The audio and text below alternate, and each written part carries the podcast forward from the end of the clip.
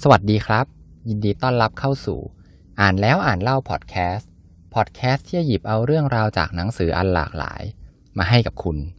ใน EP นี้ครับ ผมขอหยิบเอาหนังสือที่ชื่อว่า สมองเศรษฐีนะครับ ของคุณขุนเขา ซึ่งเป็นนักจิตวิทยาพัฒนาสมองชื่อดังนะครับ แล้วก็ในหนังสือเนี่ยเขาก็เขียนที่หน้าปกเอาไว้ว่าเป็น best seller นะครับ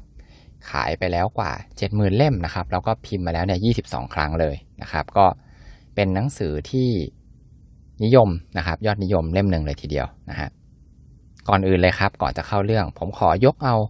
โควดของคุณขุนเขาขึ้นมาก่อนนะครับ ก็อันนี้เขาว่าไว้ว่า เศรษฐีเนี่ย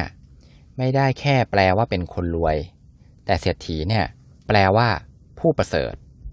เศรษฐี ไม่ได้แค่มีเงิน แต่ต้องมีความสุขด้วย และที่สำคัญที่สุด ต้องทำให้ผู้อื่นมีความสุข นั่นแหละคือเศรษฐี หรือผู้ประเสริฐอย่างแท้จริงนะครับ ก็อันนี้อ่านแล้วชอบนะครับ แล้วก็รู้สึกว่าน่าสนใจเลยทีเดียวนะครับ ตัวหนังสือเนี่ยครับก็พูดถึงเรื่องของการสร้างความมั่งคั่งนะครับ ก็คือเรื่องของการเงินเนี่ยแหละครับ ด้วยสมองแล้วก็ด้วย 2 มือนะครับ ใน part แรกของหนังสือเนี่ยครับก็พูดถึงธีมหลักๆ ของหนังสือนะครับก็จะประกอบไปด้วยเป็นอ่า 3H model นะครับ to success เพื่อสร้างความสำเร็จในทุกๆด้านนะฮะ 3H เนี่ยก็ประกอบไปด้วย H แรกครับก็คือ head นะครับ head ศีรษะเนี่ยแหละครับก็คือเป็นเรื่องของไอเดียนะครับเรื่องของความคิดนะฮะ H ที่2ครับก็คือ hand นะครับหรือว่าเรียกว่า I do นะครับก็คือเรื่องของการลงมือทำ H ที่ 3 ครับ เป็นเรื่องของ heart นะครับ ก็คือ I dream หรือว่าเป็นความฝันนะฮะคุณขุนเขาเนี่ยก็ได้เขียนต่อว่า บางคนนะครับ ถ้าเกิดมีแค่ด้านเดียวนะครับ ถ้าเกิดมีแค่เรื่องของไอเดียเนี่ยครับ ก็จะเป็นอารมณ์แบบว่าคนที่คิดฟุ้งซ่านนะครับ หรือถ้าเป็นคนที่เอาแต่ทำอย่างเดียวเลยเนี่ยครับ ก็จะเป็นมนุษย์เครื่องจักรนะครับ ก็คือทำเหมือนกับเครื่องจักรนะครับทำไปโดยไม่คิด หรือถ้าใครมีแต่ไอ e a m นะครับมีแต่ความฝันเนี่ยก็จะเป็นมนุษย์ที่แบบฝันเฟื่อง ถ้าใครนะครับมีทั้ง 3H นะครับมีทั้งความคิดนะครับมีทั้งการลงมือทำแล้วก็มีความฝันด้วยเนี่ยก็จะเป็นเศรษฐีครับผม แต่ถ้าเกิดว่าเป็นคนที่มีไม่ครบเนี่ยครับก็ไม่ต้องเสียใจไปนะครับ เพราะว่าจริงๆแล้วเนี่ยมีอยู่แค่ 1H เนี่ยก็ถือว่าดีแล้วนะครับ เป็นจุดเริ่มต้นนะฮะบางคนเนี่ยอาจจะไม่มีเลยก็ได้ จุดสำคัญของหนังสือเล่มนี้ครับเขาก็บอกไว้ว่าเราเนี่ยสามารถที่จะสร้างตัวที่เราเนี่ยขาดไปหรือว่าตัวที่เรามีน้อยเนี่ยเพิ่มได้ครับ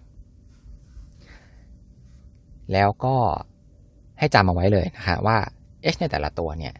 เปรียบเทียบได้เลยเหมือนกับคนแต่ละวัยครับ ก็คืออย่าง H แรกเนี่ยครับ Hard นะฮะในเรื่องของความฝันเนี่ยครับให้เราเนี่ยทำเหมือนกับว่าเราเป็นเด็กน้อยครับ เด็กน้อยเนี่ยก็คือจะมีฝันที่ใหญ่นะครับ แล้วก็ไม่มีกรอบทางความคิดนะครับทำให้มีจินตนาการนะครับ ลองนึกถึงเด็กที่แบบสองขวบสามขวบเนี่ยครับเขาก็จะมีวิธีการคิดอะไรที่แบบไม่มีกรอบเลยนะครับ ไม่เหมือนกับผู้ใหญ่ H ถัดมาครับ Head นะฮะก็ไอเดียเนี่ยครับให้เป็นแบบผู้อาวุโสครับก็คือให้คิดแบบว่ารอบคอบนะครับ ไม่ประมาทแล้วก็ละเอียดในทุกๆเรื่องนะครับ H ที่ 3 ครับ H hand นะครับ ก็คือการลงมือทำเนี่ย ให้ทำเหมือนกับเป็นวัยรุ่นครับ ก็คือต้องมีความอึด มีความอดทนนะฮะ มีความขยัน และมีความกล้าครับ ทีนี้ในหนังสือเนี่ยครับเขาก็จะไล่ไปทีละทีละพาร์ทนะครับ ผมก็จะขอ follow ตามนั้นไปเลยนะครับ เรามาเริ่มกันที่ H แรกเลยดีกว่านะครับ H แรกเนี่ยก็คือ hard ครับ hard หรือว่า I dream นะครับ ก็คือฝันอย่างเศรษฐีครับ จริง ๆ แล้วครับเรียกอีกแบบหนึ่งก็คือเป็นเรื่องของเป้าหมายนั่นเองนะครับ เป็นเรื่องที่เราคุยกันค่อนข้างบ่อยเลยในพอดแคสต์นี้นะครับ คุณขุนเขาบอกว่า สมองเนี่ยครับ เป้าหมายเนี่ยถือเป็นเรื่องที่สำคัญมากครับ เพราะว่าสมองของเราเนี่ยครับ มันจะโฟกัสไปที่สิ่งสิ่งนั้นครับ หรือว่าเป้าหมายนั่นเองนะครับ คุณขุนเขาเนี่ยก็ได้ยกตัวอย่างหลายเรื่องเลยนะครับ เป็นภาพในหนังสือเนี่ยครับว่าแบบถ้าเราคิดเอาไว้แล้วเนี่ยเราก็จะเห็นภาพภาพนั้นเนี่ย นะฮะสมองเราก็จะคอยพยายามที่จะจ้องหาภาพภาพนั้นเนี่ยเปรียบเทียบได้กับความสำคัญนะครับของเป้าหมายกับสมองของเรานะครับ ถ้าภาพเป้าหมายไม่ชัดเนี่ยครับหรือว่ารายละเอียดเนี่ยไม่มีนะครับ มันก็ยากที่จะไปถึงครับ อันนี้ก็คือเป็นเรื่องของสมองนะฮะในบางเคสเนี่ยครับถึงแม้การตั้งเป้าหมายเนี่ยมันจะดูบ้าๆนะครับ ก็ในหนังสือเขายกตัวอย่างในเรื่องของคุณจิมแคร์รีนะครับที่เป็นนักแสดงชื่อดังนะครับ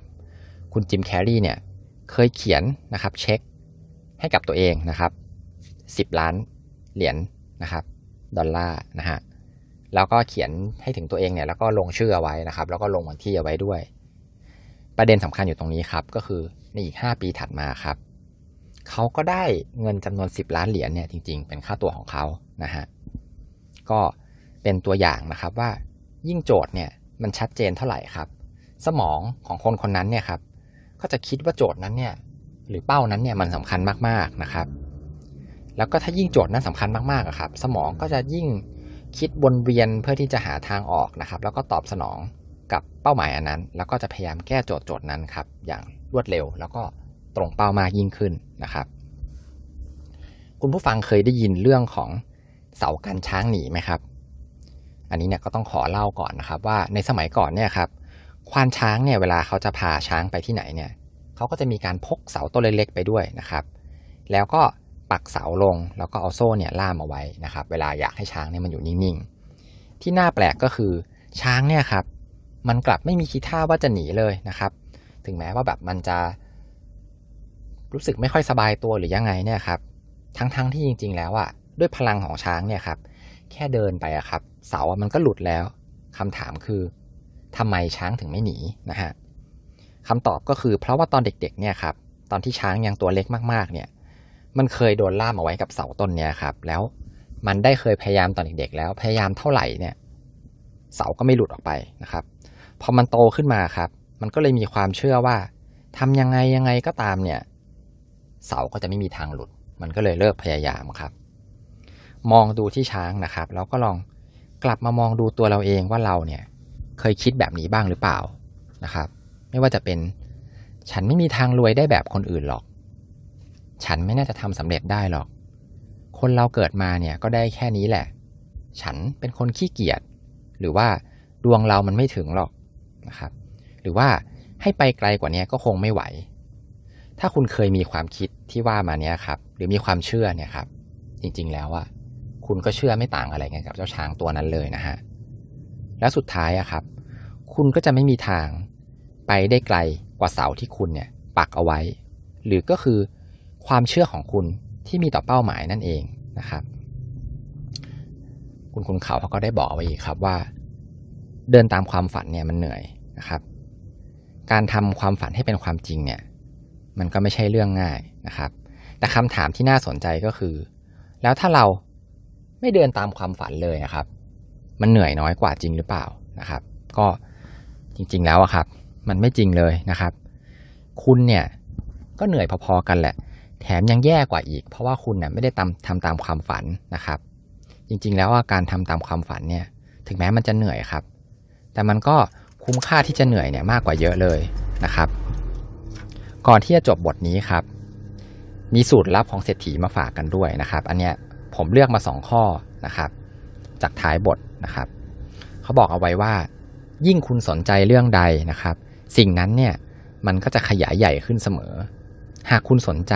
แล้วก็ใส่ใจ และใช้เวลามองอุปสรรคเยอะ คุณก็จะเห็นแต่อุปสรรคเนี่ยเต็มไปหมดเลย แต่ถ้าคุณใช้เวลามองปัญหาเป็นหลัก อุปสรรคก็จะหายไป แล้วทุกอย่างเนี่ยก็จะกลายเป็นอุปกรณ์ เพื่อที่จะช่วยให้คุณเนี่ยเคลื่อนไปให้ใกล้เป้าหมายมากยิ่งขึ้นนะครับ สูตรลับถัดมาครับก็คือ เศรษฐีเนี่ยไม่ใช่คนที่ตั้งเป้าว่าจะรวย แต่เขาตั้งเป้าว่าจะมีสมองแบบคนรวย เพราะความรวยเนี่ยได้มาแล้วก็อาจจะหมดไป แต่ถ้าเกิดคุณมีสมองแบบคนรวย ถึงแม้ว่าจะเกิดวิกฤตจนล้มละลาย คุณก็ยังสามารถที่จะหาทางกลับมารวยได้อีกครั้งเสมอนะครับ โอเคครับสำหรับใน EP นี้ก็จะขอจบ ในส่วนของ part แรกนะครับ ก็คือฝันอย่างเศรษฐีนะครับ เดี๋ยวใน EP หน้าเราจะมาต่อกันอีก 2 part นะครับ ก็คือการคิดอย่างเศรษฐีแล้วก็การทำอย่างเศรษฐีนะครับสำหรับ EP นี้นะครับ ใครที่ฟังแล้วชอบ ก็ฝากกดแชร์ไปใน Facebook นะครับ ให้เพื่อนๆเนี่ยได้เข้ามารับฟังเนื้อหากันนะครับ แล้วก็ฝากติดตามพอดแคสต์ของเราในทุกช่องทางเลยนะครับสำหรับใน EP นี้ครับก็ขอบคุณคุณผู้ฟังทุกท่านนะครับ ที่ติดตามรับฟังอ่านแล้วอ่านเล่าพอดแคสต์ สวัสดีครับ